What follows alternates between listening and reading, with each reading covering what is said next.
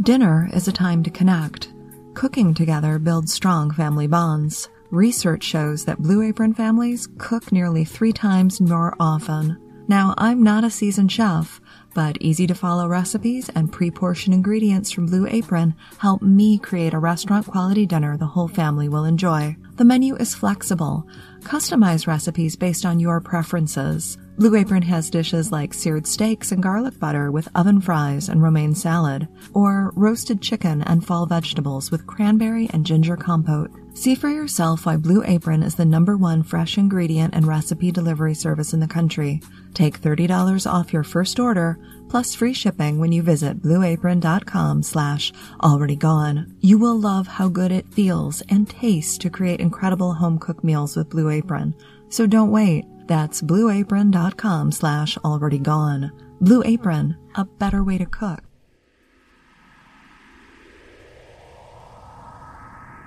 You are listening to the Already Gone podcast, sharing stories of the missing, the murdered, the mysterious, and the lost.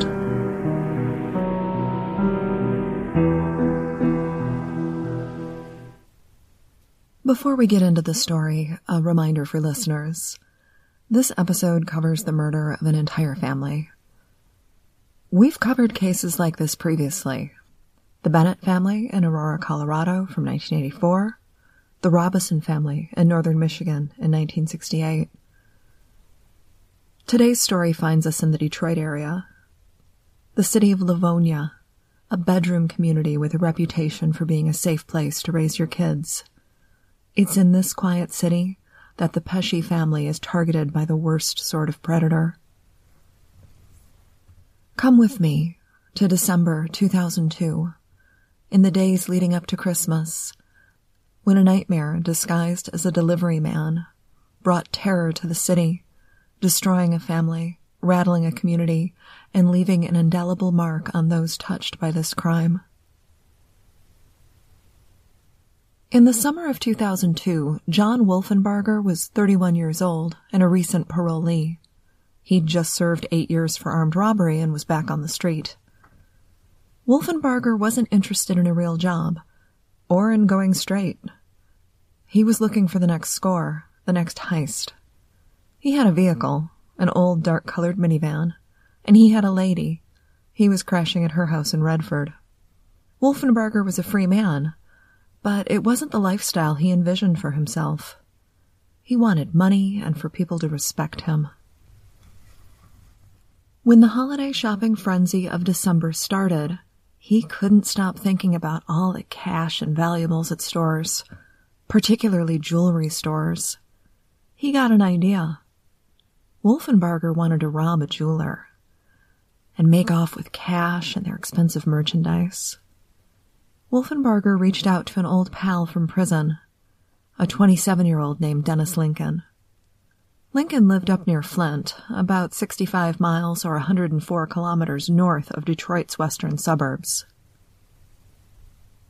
Dennis Lincoln was another recent parolee.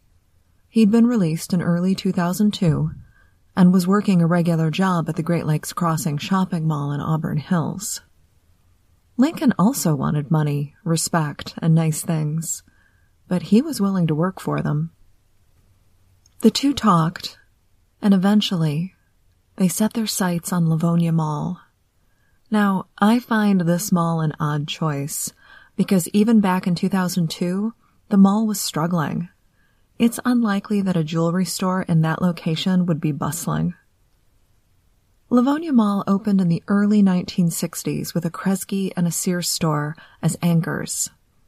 Livonia Mall boasted a huge Sears store, complete with an auto repair center. So, as Lincoln and Wolfenbarger were eyeing jewelry stores in the mall, trying to find a potential target, they even found someone that they tried to follow home, a store owner, because they were going to rob him, but they lost him in traffic. So, they decided to try somewhere else for a victim. And they found someone just down Seven Mile. I'd like to know how they selected Italia Jewelers. It was two miles west of the mall, located in a strip mall on the south side of Seven Mile across from a Kmart store. Even today, this strip mall is modest and unassuming. The pair decided that it would be an easier spot to stake out, and they began watching Italia Jewelers until they identified the owner, 38-year-old Marco Pesce. Pesce had thick dark hair and drove an expensive SUV, making him easy to spot. As the two sat in the parking lot watching the store, they talked and plotted, and within days, their plan was set in motion. A plan that would lead to the deaths of five people, including three children. Pesce is the proud father of three kids his son Carlo, who was 12, and he had two daughters, Sabrina and Melissa, who were nine and six years old. Pesce had recently divorced his wife, Diane. In the years leading up to their divorce, Diane struggled with drug addiction. Livonia police officers had arrested her previously for possession of drug paraphernalia.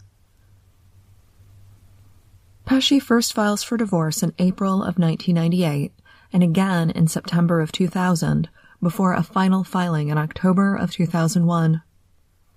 During the proceedings, Diane fought her husband for custody of the children, saying that she was in recovery. Newspaper stories share that Diane Pesce had a history of using crack cocaine and had taken the children with her to seedy areas where she purchased drugs. Marco Pesce was increasingly concerned not only for his wife's health, but for his children's safety. Diane taking the children with her to drug houses was the last straw, and he files for divorce for a third and final time. And while Diane and Marco share custody of the children, their divorce decree stated that they must live with their father until they are 18 years old. The Pesce's divorce is finalized in April of 2002. The three Pesce children are students at St. Michael's Catholic School in Livonia, and the family attends Mass there each Sunday. In December of 2002, Diane Pesce is participating in a residential drug treatment program in the Ann Arbor area. Now, December is the busiest time of year for any retailer, and Italia Jewelers is no exception. As Marco is engaged at work and his former wife is hospitalized, he wants the children to have a lovely and memorable holiday, despite his hectic work schedule and the absence of their mother.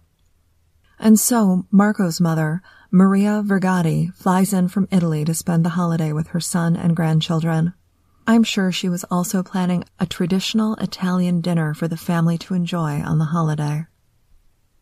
Late morning on Saturday, December 21st, not knowing that he and his three children have only hours left to live, Marco and the kids make a 30 minute drive to Ann Arbor. He's taking them to visit their mother. Diane is staying at an inpatient facility, and Marco hopes that a visit between the kids and their mom will help everyone feel better about spending the holiday apart. During the visit, he tells Diane that she is welcome at the house any time to visit the children. He says, quote, the house is open. It's your house. Now, the visit was a bit of a hardship for Marco. It's the Saturday before Christmas, likely one of his busiest days of the year. But he knew that family was important and wanted his kids to see their mother. So once the visit is complete, he returns the children to the family home on St. Martin Street. Pesce does not escort them into the house. He parks in the driveway, and the children hop out and race inside. They're probably thinking about dinner. It's about 5:30 p.m. Once they're inside, Marco backs down the driveway and returns to the store. There is work to be done, and the Pesce family has less than 2 hours to live. If you are familiar with Livonia, St. Martin is one of those streets that cuts east to west across the entire city, but it makes many stops and starts. The Pesce home was located off of Newburgh Road at the west end of town and it would have taken Pesce only a few minutes to drive from home to the shop at Seven Mile in Farmington. Pesce owned that entire strip mall. He'd purchased it, remodeled it, and moved his jewelry business into the strip. When he arrives at Italia Jewelry, he's eager to check in with his staff and see how the day is progressing. He isn't at the store for more than five minutes before he receives a call from his son, Carlo. Carlo is upset he asks his father to return home, saying that Melissa, the six year old, is hurt. When Marco inquires as to the state of her injuries, Carlo tells him that she fell and broke her tooth. At 6:15 p.m., Marco leaves Italia Jewelers for the last time. He gets behind the wheel of his SUV and heads west on 7 Mile Road, a dutiful father concerned about his children. While Marco was in Ann Arbor with his children and former wife, Lincoln and Wolfenbarger set their plan in motion. They intended to find a way into the Pesce home so they could rob them, including taking their jewelry and any cash or valuables on hand. The pair decides that Wolfenbarger, who is white, would pose as a delivery man and get inside the house. Meanwhile, Dennis Lincoln, who is black, will wait in the parked car, advising Wolfenbarger by cell phone of any developments. In preparation for the robbery, Wolfenbarger bought a clipboard and receipts to make his delivery man persona seem legitimate. On the afternoon of December 21st, Lincoln drove him to the Pesce's house, and Wolfenbarger exited the vehicle with a teddy bear under his arm, acting as though it was a gift for one of the Pesce children. As he walks up the long driveway, 68 year old Maria Vergati is in the attached garage. The overhead door is open, and she's tidying up the space. Wolfenbarger convinces her to let him into the house. Lincoln is across from the jewelry store, sitting watch in a pickup truck that Wolfenbarger borrowed from a friend for the robbery. According to Lincoln, when he arrived on St. Martin's, he parked a few houses down from the Pesce home. It's just after 7 p.m. when Wolfenbarger walks out of the house and enters the borrowed pickup truck with Lincoln at the wheel. Wolfenbarger directs him to drive, and he obliges, and they exit the neighborhood, headed for a friend's place in Detroit. Eager for his share of the take, Lincoln wants to see their haul. Wolfenbarger shows him the cash and the jewelry and then remarks, Five dead, bro. At 7.15, a call is placed from Italia Jewelry to the Pesce home.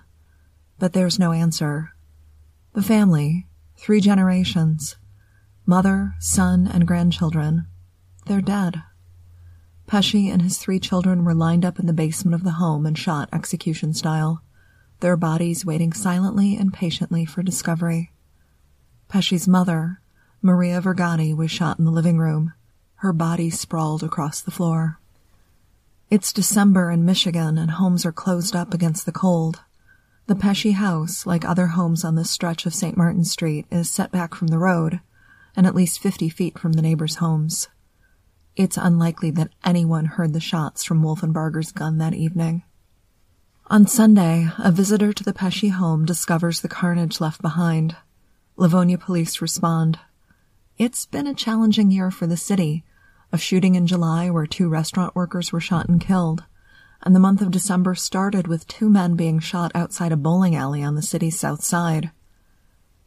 Now, Livonia police have seen violence and they've seen tragedy, the city averages one or two murders a year, but they've not seen anything like this, and I would imagine that there aren't a lot of first responders who will face a scene as horrific as this one. On Sunday, all the detectives in Livonia are called in to work on the case. Vacations are canceled, and the focus of the department is finding the person or persons responsible for this horrific crime. After the robbery and execution of the Pesce family, Wolfenbarger and Lincoln head to Detroit, stopping at a home in the city to clean the jewelry they stole from the Pesce house and prepare it to be melted down. Wolfenbarger hands half of the $3,200 he'd stolen over to Lincoln. That night, John Wolfenbarger shows some of the jewelry he'd stolen to his uncle, William Smith. Crime appears to be the family business, as Smith is reputed to be the leader of a Detroit area motorcycle gang, the Devil's Disciples. While Wolfenbarger was cagey about exactly where he'd obtained the loot, Smith learns of the murders in the paper on Monday and connects the dots. Disgusted by the unnecessary brutality of the crime, Smith phones a contact of his in the Dearborn Police Department and turns in his nephew. William Smith could not abide by the fact that three children were killed during the robbery, and he wants no part of his nephew or his crimes. The Dearborn detective connects William Smith with Livonia police, and the story behind the murder begins to unfold. On Christmas Eve, police raid the Detroit home where Wolfenbarger and Lincoln are staying. They find much of the stolen jewelry, including Marco Pesce's watch. Wolfenbarger had taken it from Pesce's wrist just before shooting him. Police also find melted gold, diamonds, gemstones, and other items taken from the Pesce home. It's more than enough to connect the two men to the brutal murders on St. Martin's Street. The two men are taken into custody and Mirandized. Dennis Lincoln is quiet at first. You see, he thinks he can lawyer up and get out of the jam that he's in. As Livonia PD explains the facts that they have, the witnesses who have spoken about his involvement with Wolfenbarger, suddenly Lincoln wants to talk, and he wants to distance himself from the five execution-style murders that took place that night. His cooperation doesn't help him.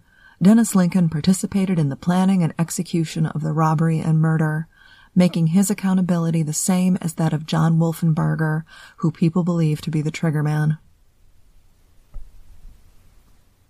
Lincoln tells police all he did was drive Wolfenbarger around. He didn't enter the house, he wasn't carrying a gun, and he was not a party to the execution-style murders of Maria Vergati, Marco Pesce, and the three young children. Meanwhile, Wolfenbarger isn't talking, and when he does speak, it's to insist that he's not involved and that the perpetrator is his uncle, William Smith, better known as Billy Smith, the person who turned Wolfenbarger in to the authorities. But there are too many witnesses, too many people in Wolfenbarger's world coming forward.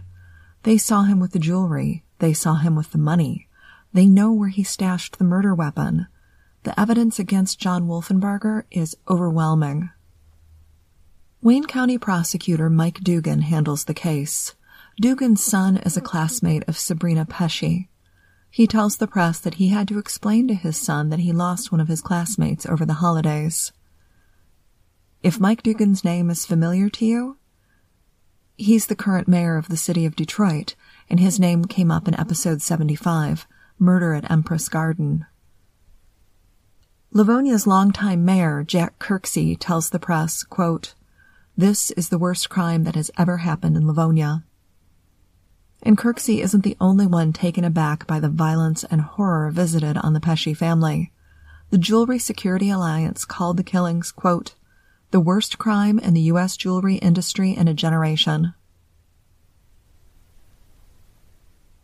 In a December 30th, 2002 article, one of the trade magazines, Professional Jeweler, reported that while at-home incidents are rare, happening only two or three times a year in the United States, they are usually a robbery without a homicide, and in most cases the jewelers are forced to go back to their business where they rob the store's inventory. They encourage jewelers to vary their route home from work, not open the door to unexpected visitors, keep a cell phone nearby, and instruct visitors to their home to never open the door to strangers. The article even suggested that a code word be used among family members to warn of trouble at home. Unfortunately, I don't know if any of these suggestions would have saved the Pesce family that afternoon. Maria Vergati was intercepted while working in the open garage of the home. Before we take a look at our perpetrators, let's have a word from our sponsor. CanvasPeople.com is an easy to use photo to canvas service that takes your favorite pictures and turns them into beautiful artwork for you to enjoy. When I first learned of CanvasPeople.com, I sent in a photo from my wedding, and they returned a beautiful photo canvas for me to display. Join the millions of happycanvaspeople.com customers today. Send your favorite image and receive a high quality canvas made in the USA with fast shipping. Remember, Canvas People is perfect for the holidays. Visit canvaspeople.com and enter code GONE at checkout to receive a free 11 by 14 canvas. You just pay shipping. That's a savings of $69.99. That's canvaspeople.com, promo code GONE. When we look back at these two, a picture emerges of two men who have already spent a large portion of their life behind bars. John Wolfenbarger received attention from the press with a series of home invasions in Wayne County, many of these taking place when residents were inside the home during the break-in. He stole cash and jewelry from his victims. And while he's in prison, he escapes and is sentenced to additional time. Wolfenbarger is released from prison in August of 2002. Dennis Lincoln doesn't have a long rap sheet. He met Wolfenbarger in prison. Lincoln had received a 6 to 20 year sentence for assault with intent to rob while armed. He was sentenced up in Genesee County near Flint and served nine years. Upon his release in February of 2002, Lincoln got a job at the Great Lakes Crossing shopping mall in Auburn Hills. He worked at the information desk. You may have talked to him. On December 27th, Wolfenbarger and Lincoln are arraigned via closed circuit television from the Livonia City Jail. There is a laundry list of charges against each man, and Judge Robert Brzezinski reads each one aloud. Charges include five counts each of premeditated murder, five counts each of armed robbery, one count each of home invasion, felon in possession of a firearm, and felony firearm. The judge enters innocent pleas for each man and ordered them held without bond. On Monday, December 30th, a funeral is held for the Pesce family.